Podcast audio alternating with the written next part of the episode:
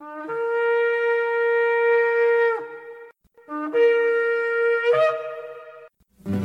I've had enough of this world and its pleasures.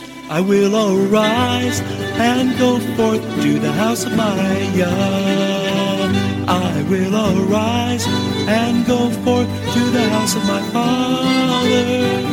I will arise and go forth to the house of my Yah. House of my Yah.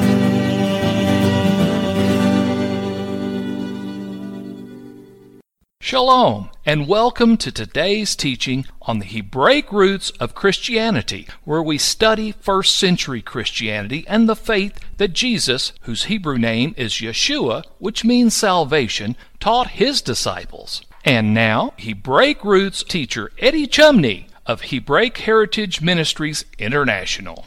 Shalom. I'm Eddie Chumney of Hebraic Heritage Ministries, and we welcome you to today's teaching on the subject Paul's life and letters for or against Torah. This is part 11 of the series.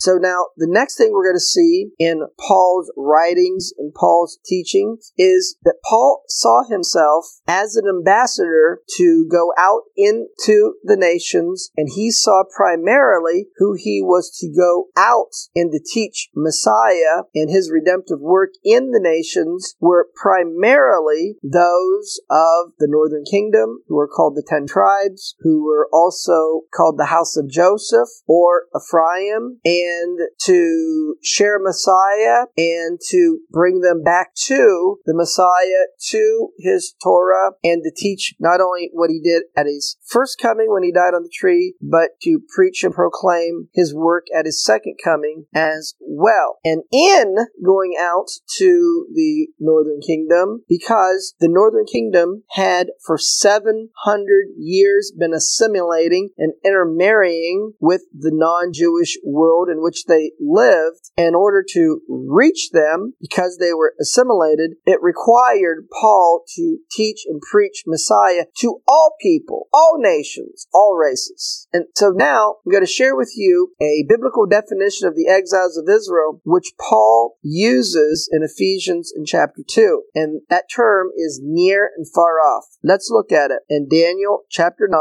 and verse 7, it is written, O Lord, righteousness belongs unto you, but unto us confusion of face as it is this day. To the men of Judah and to the inhabitants of Jerusalem. That is a reference to the southern kingdom, the house of Judah, and the Jewish people. And unto all Israel. All Israel now is a reference to the northern kingdom that are near and far off through all the countries where you've driven them. And so who is near? Well, it's the men of Judah and Jerusalem. It's the house of Judah. It's the Jewish people who are near because we can still, even though they're exiled in the nations, we can still identify them as a people. They have maintained their culture. They are near. But the northern kingdom, specifically as was prophesied regarding their judgment in the book of Hosea, their judgment was to assimilate among the people where they were scattered. And so thus they had the status of being far off through all the countries where they have been driven. So given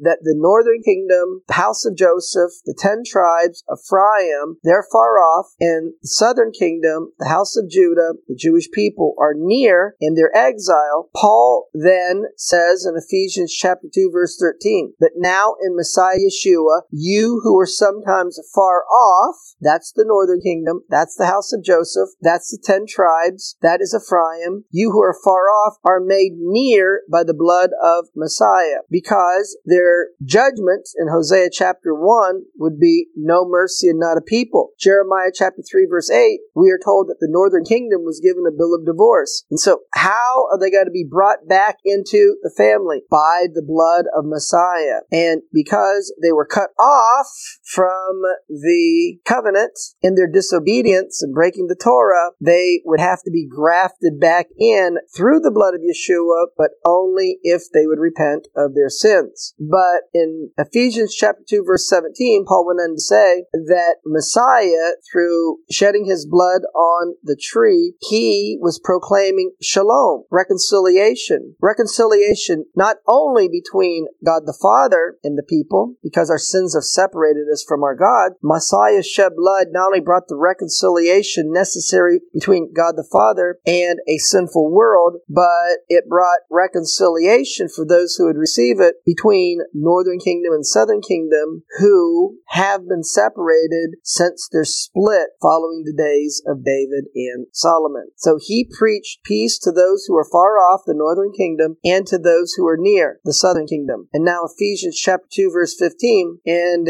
Yeshua made of the two, those who are far off northern kingdom, those who are near southern kingdom. He's made of northern kingdom and southern kingdom a new people, a new creation. He's made of the two one new man, so making peace. And so this is what the one new man is, is Messiah's redemptive work to bring reconciliation between God the Father and his covenant people and to bring restoration, reconciliation between the people themselves. And so this one new man only comes about in and through the work of the Holy Spirit. Ephesians chapter 2 verse 15, he's made of the two one new man. And then it says in Ephesians chapter 2 verse 18, for through him, through Yeshua, we, those who are far off and those who are near, northern kingdom, southern kingdom, we both have access by the Spirit to God the Father. And so the one new man is in the Spirit when we are changed in our hearts and we have a new heart attitude so that we've repented of our sins, we're reconciled to God the Father, and with a new heart attitude, we're reconciled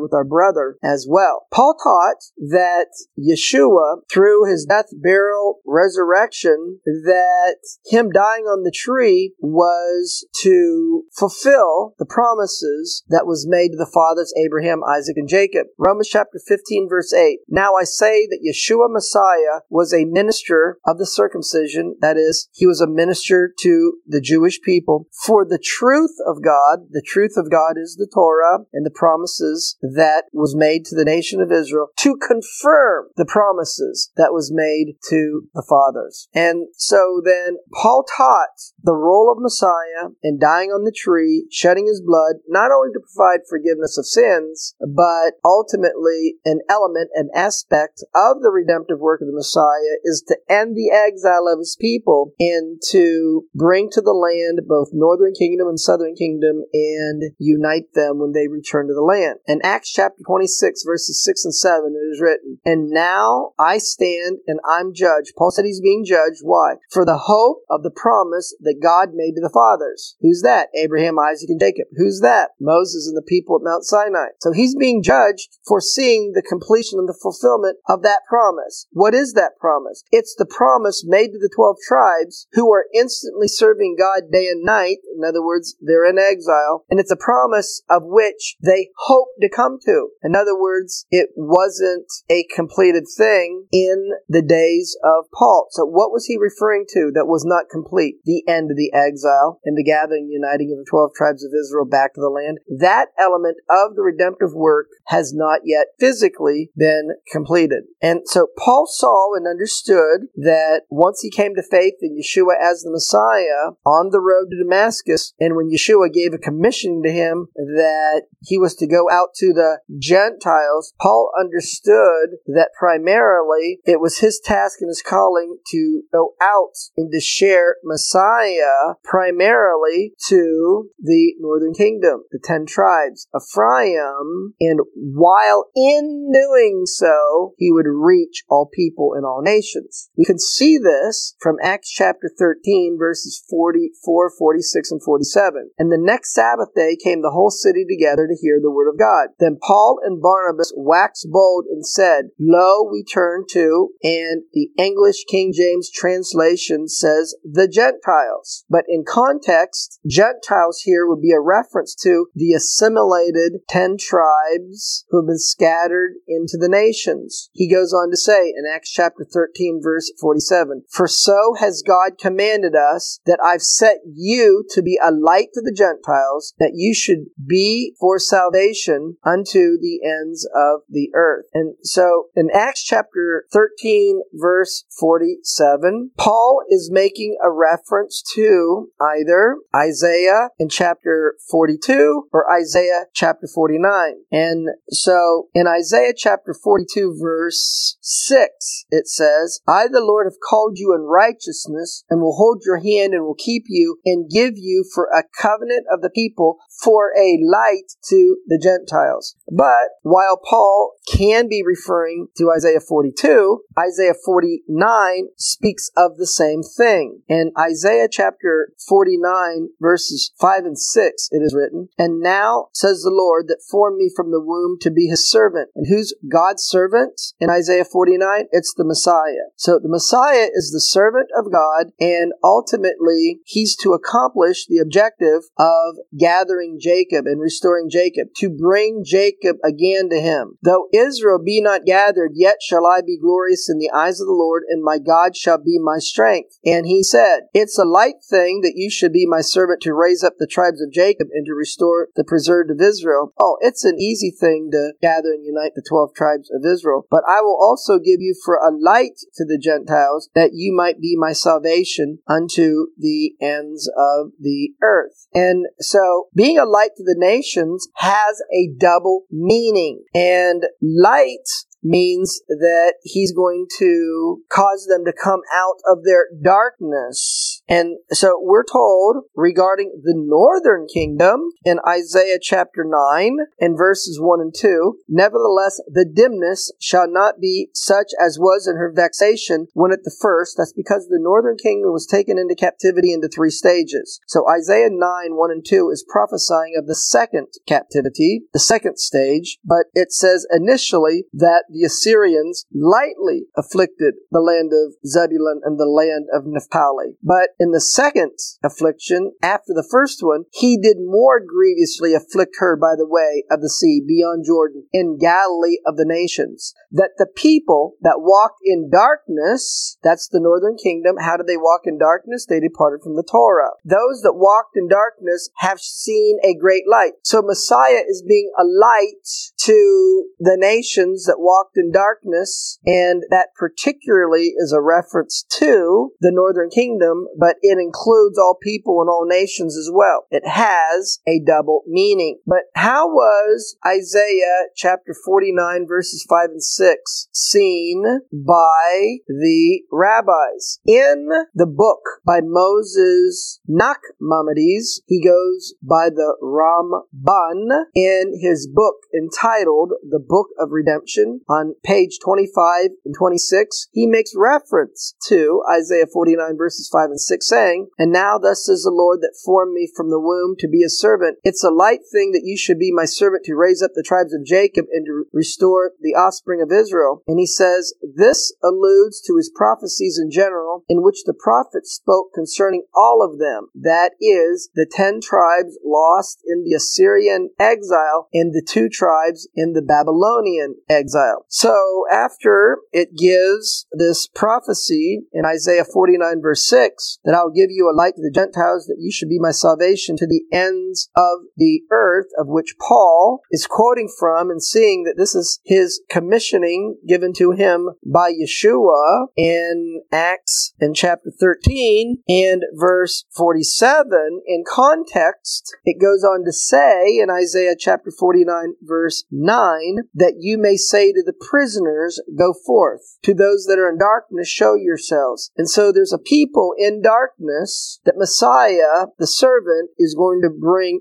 his light to them. To them that are in darkness, show yourselves, and they will feed in the ways, and their pastures shall be in all high places. And so speaking about Isaiah 49 9, the prisoners who are in darkness, who is this seen as being in the book? A matter of return by Rabbi Raphael Eisenberg on page 132. He explains the following in the meaning of Isaiah 49 9 and the prisoners, prophesying about the future return of the exiles to their land, Isaiah states that you may say to the prisoners, Go forth. To them that are in darkness, show yourselves. The Midrash Rabbah, or the rabbinical commentary, explains that the prisoners are the ten tribes, the northern kingdom, the house of Joseph, residing beyond the river Sambatyon, and those who are in darkness, that is the ten tribes, denotes those existing under a dark cloud because they are in exile. So we can see that Isaiah 49 is prophesying about the Messiah, the servant of God, who's going to come and gather and unite the 12 tribes of Israel and be a light to the nations, a light to the Gentiles. And once again, the light to the Gentiles has a double meaning. The initial and primary meaning is he's being a light to the northern kingdom who sat in darkness, according to Isaiah 9 1 and 2, because they departed from the Torah. Yeshua is going to make the provision for them to return to him and return to his Torah. Yeshua is the light of the world, John chapter 8, verse 12. And the Torah Torah is light. Proverbs and chapter 6 verse 23. So if he's going to be a light to them, they have to return to him and return to his Torah. That means they need to repent of their sins. And so this also is a reference to all kindreds, nations, and peoples and tongues in the earth as well as the ten tribes who were cut off from the covenant in Hosea 1 and were divorced in Jeremiah chapter 3 verse 8. So now we're going to see regarding a prophecy of Ezekiel regarding the 12 tribes in captivity in exile that ultimately they're going to leave their places of exile. They're going to return to the land of Israel and northern kingdom and southern kingdom is going to be united. And so in Ezekiel chapter 37 verses 1 through 3 it is written, The hand of the Lord was upon me and he carried me out in the spirit of the Lord and set me down in the midst of the valley which was full of bones. And he caused me to passed by them round about, and behold, there were very many in the open valley, and lo, they were very dry. And he said to me, Son of man, can these bones live? And I answered, O Lord God, only you know. Ezekiel 37 verse 4. Ezekiel's told to prophesy to those bones and say to them, O you dry bones, hear the word of the Lord. Verse 5. Thus says the Lord God unto these bones, Behold, I will cause breath to enter into you, and you will live. And now in verse 11, Ezekiel chapter 37 verse 11, regarding those dry bones, this is said, These bones are the whole house of Israel, all 12 tribes, northern kingdom and southern kingdom. And then it goes on to say, Behold, they say, Our bones are dried, our hope is lost, we are cut off from our part. Our hope is lost, we are cut off from our parts. You see, as long as there's not a regathering and uniting of northern kingdom and southern kingdom, there will not be an end of the exile. And if there's not an end of the exile, then there is no messianic era. And if there's no end of the exile, then the Messiah is and has not yet come to do his redemptive work to end the exile of his people, bring them back to their land, and rule and reign with them in his kingdom. So until that happens, and as long as northern kingdom is separated from southern kingdom, we are told their hope is lost.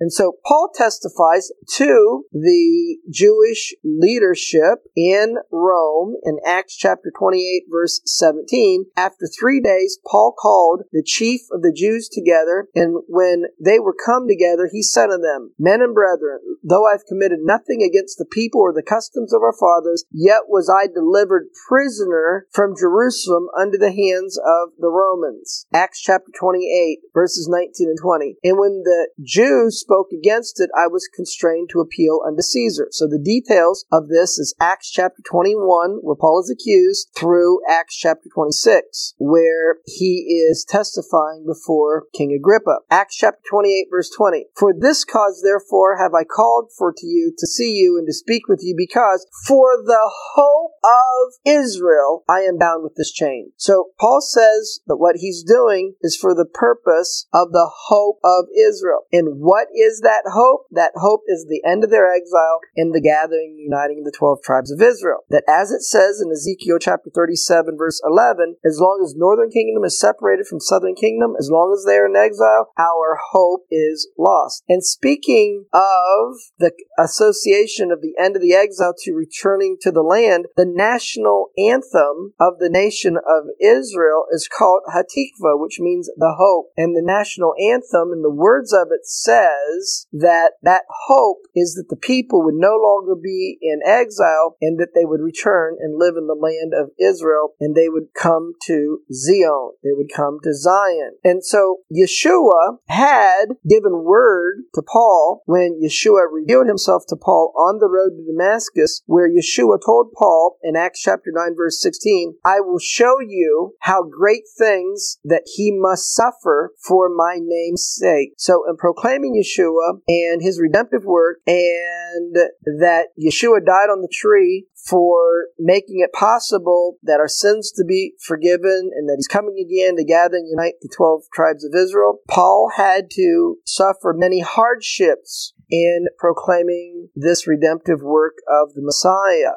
And so now let's look at some of the hardships that Paul had to endure in proclaiming the hope of Israel, Messiah's role to end their exile and gather, unite them, and bring them back to the land. In 2 Corinthians chapter 11, verse 24, Paul says, Of the Jews, five times received I 40 stripes save one. Paul had to suffer shipwreck. In 2 Corinthians chapter 11, verse 25, Thrice was I beaten with rods, once was I stoned, thrice I suffered shipwreck, a night and a day I have been in the deep. Paul says he suffered many perils. In 2 Corinthians chapter 11 verse 6 it is written, in journeyings often, in perils of waters, in perils of robbers, in perils by my own countrymen, in perils by the heathen, in perils in the city, in perils in the wilderness, in perils in the sea, in perils among false brethren. Paul suffered hunger and thirst. 2 Corinthians chapter 11 verse 27. In weariness, in painfulness, in watchings often, in hunger and thirst, in fastings often, in cold and nakedness. Now we're going to see that Paul saw himself,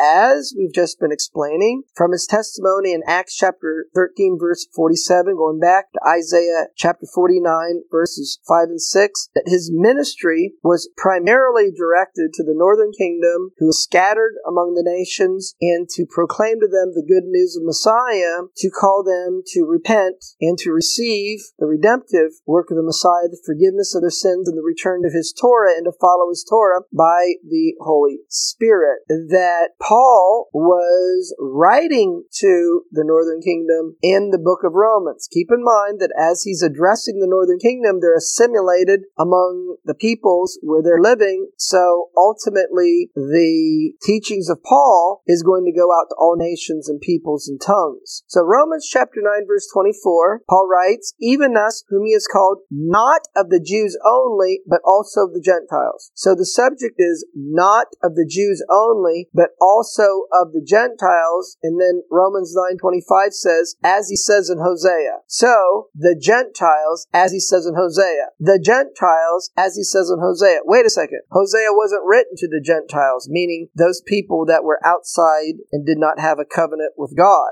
Hosea was written to the northern kingdom. And so now he quotes Hosea chapter 2 verse 23. I will call them my people which were not my people and her beloved which were not my beloved. And now in Romans chapter 9 verse 26, Paul quotes Hosea chapter 1 verse 10. And it will come to pass in the place where it was said, you are not my people, there shall you be called the children of the living God. Well, that's going to conclude part 11 of the series on the subject Paul's life and letters for or against Torah. Shalom in Yeshua the Messiah. Amen. Thank you, Eddie. This is Stephen Morgan, and all of us here at Hebraic Heritage Ministries pray that you have enjoyed today's teaching. If you've been blessed, will you help us to share this message with others?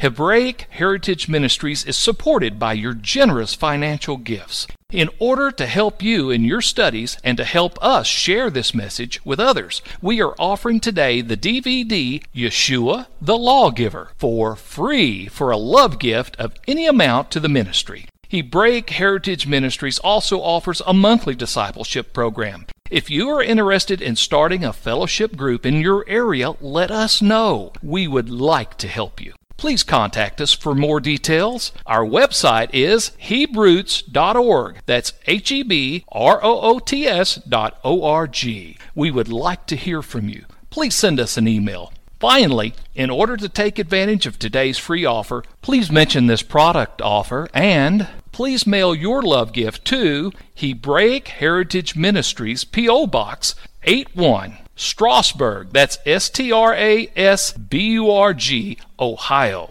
44680. Until next time, may Yeshua richly bless you.